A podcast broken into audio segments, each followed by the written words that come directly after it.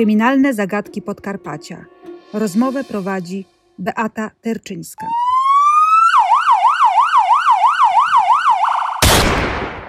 Strzały do policjantów, zabójstwo, samobójstwo. Jaki dramat wydarzył się w styczniu 2013 roku w Sanoku?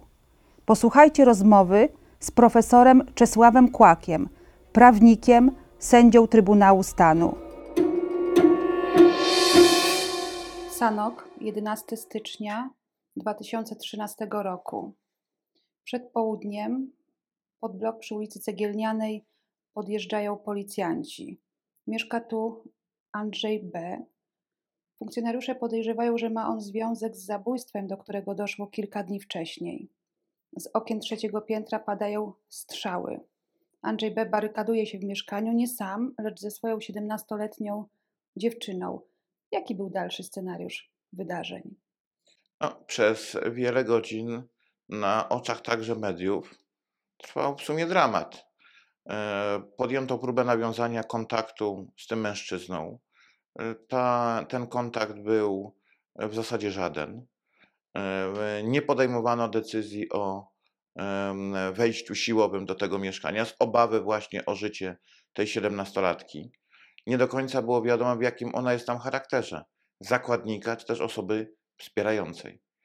E, W związku z tym można powiedzieć, że sytuacja była o tyle patowa, że z jednej strony nie było, zdaniem tych, którzy podejmowali tam decyzję, możliwości wejścia siłowego, a z drugiej strony nie bardzo było wiadome, e, w jaki sposób zachowa się ten mężczyzna. Bo jeżeli ta młoda dziewczyna była jego zakładnikiem, to mógł na przykład podjąć próbę e, i nawet skuteczną jej zabójstwa. Tam na miejscu pracowali negocjatorzy. W jaki sposób starali się nakłonić do dialogu, do rozmowy tego mężczyznę? My tego nie wiemy.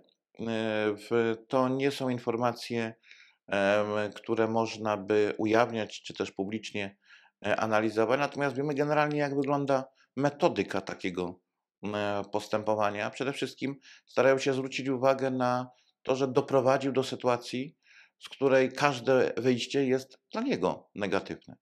I tylko od niego zależy, jak dalej się em, losy jego, osoby z nim przebywającej potoczą. Negocjator stara się zwrócić uwagę na to, że ta osoba jest w zasadzie w sytuacji beznadziejnej, w której tylko jej e, zachowanie może uratować i jemu, i innym życie, zdrowie, czyli może doprowadzić do rozwiązania tej sytuacji konfliktowej. Z części mieszkań zostali ewakuowani mieszkańcy, okoliczne ulice zostały zamknięte. Czy w ogóle ten mężczyzna reagował e, na próby nawiązania kontaktu? Proszę zwrócić uwagę, że ten mężczyzna nie poddał się. W związku z tym można powiedzieć tak, że finalnie na nic nie zareagował. E, Był proszony, wzywany, zachęcany do poddania się i tego nie zrobił.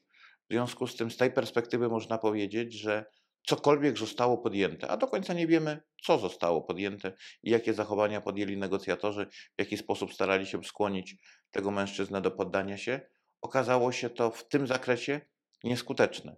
On się nie poddał. Czyli tą ostateczną y, częścią było wejście siłowe do mieszkania. Y, Co policjanci, kiedy to się stało i co policjanci zastali na miejscu? Jaki widok? E, W momencie, gdy zapadła już decyzja o wejściu siłowym do tego mieszkania, e, grupa interweniująca stwierdziła zgon zarówno e, tego mężczyzny, jak i tej 17-latki. Po prostu po wejściu do tego mieszkania okazało się, że są nim zwłoki dwóch osób. Leżeli w łóżku, mieli rany postrzałowe w głowę. Na co Tak. one wskazywały? No, e, w, tutaj można powiedzieć, że rozpoczęło się dopiero śledztwo. Na miejscu zdarzenia można było jedynie stwierdzić, że mamy do czynienia z zwłokami dwóch osób. E, Przy czym ustalenia pozwoliły, dalsze ustalenia pozwoliły na stwierdzenie, że ta młoda dziewczyna została pozbawiona życia, czyli mówiąc bardzo kolokwialnie i brutalnie zastrzelona, natomiast ten mężczyzna odebrał sobie życie. Czyli w tym wypadku możemy mówić o samobójstwie. Co na ten moment wiemy? Jakie były motywy? Dlaczego? No, y, pytanie o motyw jest zawsze najtrudniejszym pytaniem, ponieważ jeżeli mamy do czynienia z zwłokami. Nikogo innego nie było. To trudno jest tak na dobrą sprawę powiedzieć, co doprowadziło do takiej finalnie e, decyzji. Możemy domniemywać. Mężczyzna obawiał się poniesienia odpowiedzialności karnej za zarzucany mu udział m, w zabójstwie. A czy E. udowodniono mu to, że to on był sprawcą? No, tego się już nie dowiemy.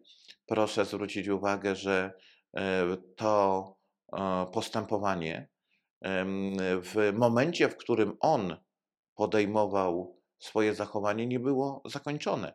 W związku z tym my wtedy mieliśmy jedynie podejrzenia. My dzisiaj z perspektywy czasu nawet e, moglibyśmy mieć wątpliwości, bo przecież nie zapadł w tej sprawie prawomocny wyrok. Ten mężczyzna w świetle prawa e, jest niewinny w odniesieniu do tej zbrodni. Nie można stwierdzić, że on jest sprawcą, nawet jeżeli byśmy ustalili, że rzeczywiście e, brał udział w tym zabójstwie, to będą to jedynie ustalenia e, prokuratorskie. Nigdy ze względu na jego śmierć nie dojdzie do postępowania sądowego. Więc zawsze gdzieś jakaś doza niepewności zostanie, a jak wiemy, nawet po latach może się okazać, że pierwotne ustalenia były błędne. W związku z tym ja tutaj byłbym bardzo e, taki rygorystyczny. E, nie zostało to prawomocnie stwierdzone. Poszlaki wskazywały na to, że ten mężczyzna mógł mieć związek z tą zbrodnią.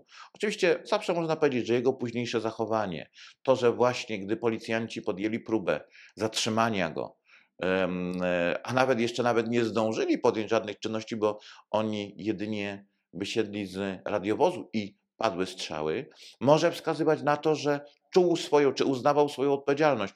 No bo tak nie zachowuje się ktoś, kto no, nie liczy się z tym, że może zostać wykryty. Proszę zwrócić uwagę, on był uzbrojony. On jakby czekał na tych funkcjonariuszy, e, bo to chyba raczej nie jest przypadek, że e, osoby wysiadają z nieoznakowanego radiowozu i w tym momencie pada strzał.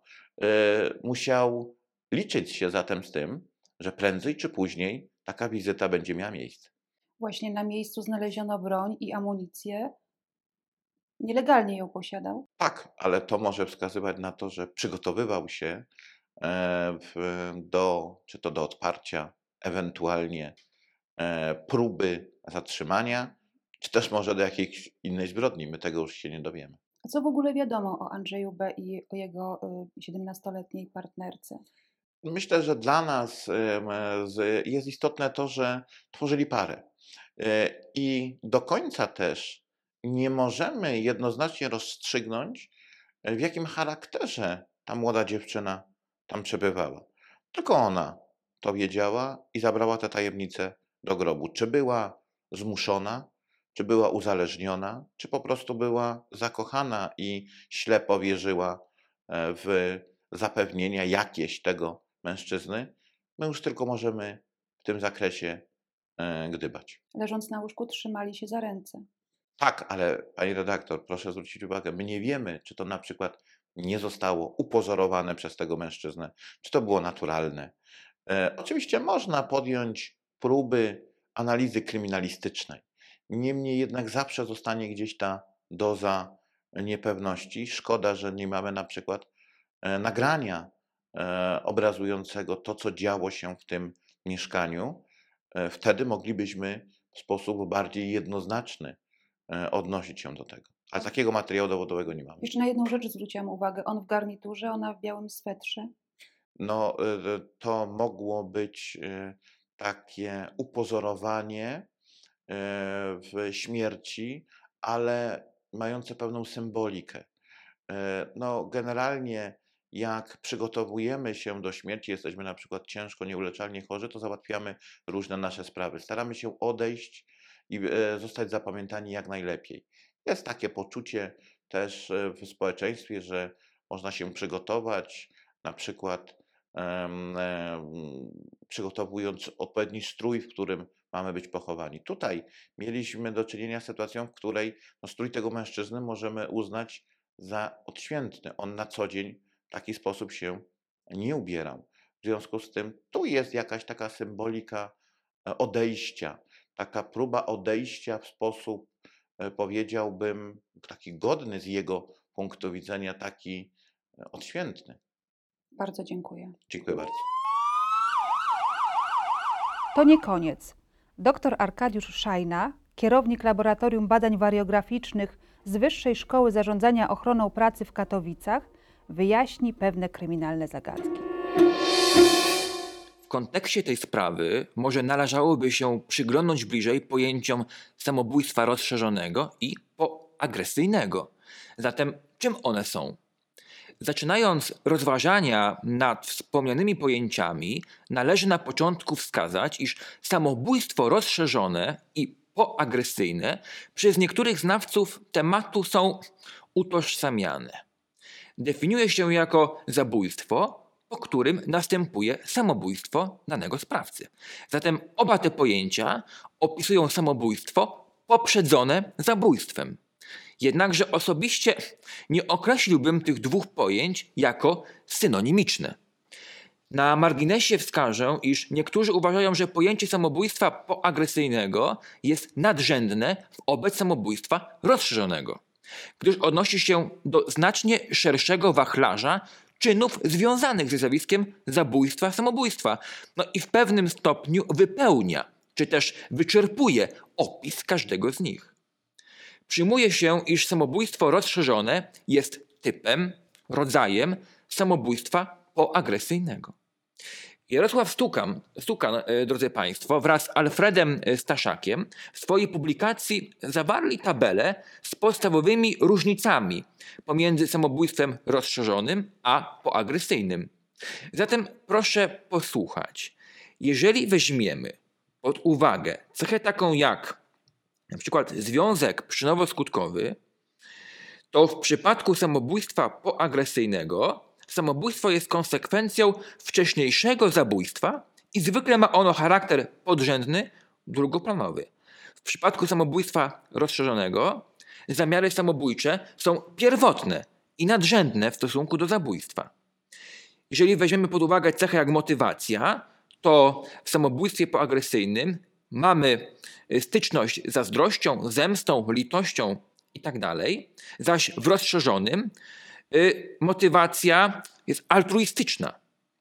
Jeżeli chodzi o na przykład konflikty, to w samobójstwie poagresyjnym odgrywają one istotną rolę, na przykład między małżonkami. Zaś w samobójstwie rozszerzonym zabójstwa nie są poprzedzone konfliktami z ofiarami. Tak? Jeżeli chodzi na przykład o mm, traktowanie ofiary, to w samobójstwach poagresyjnych może być brutalna, często zabójstwo ma charakter gwałtowny. Zaś w samobójstwie rozszerzonym ofiary są często przygotowywane, na przykład usypiane. Jeżeli chodzi o więź emocjonalną między ofiarą a sprawcą zabójstwa, to w przypadku samobójstw agresyjnych no, ma znak negatywny lub ambiwalentny, zaś w samobójstwach rozszerzonych ma znak y, pozytywny. Szanowni Państwo, y, Zatem różnice, jak słychać, są. Odnosząc się jeszcze do tejże problematyki, warto dodać, że w sporej ilości przypadków już pierwsze czynności podjęte na miejscu zdarzenia wskazują, że sprawcą zabójstwa jest późniejszy samobójca.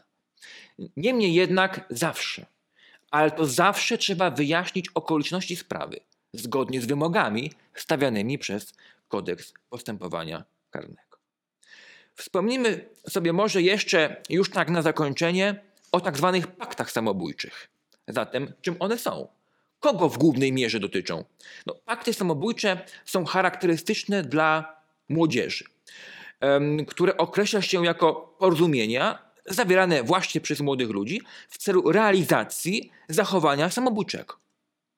Jedną z przyczyn zawierania paktów samobójczych może być na przykład lojalność wobec drugiej osoby będącej członkiem danego paktu.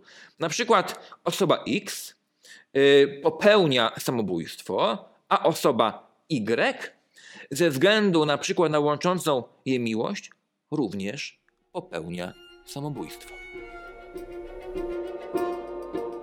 Kryminalne zagadki Podkarpacia.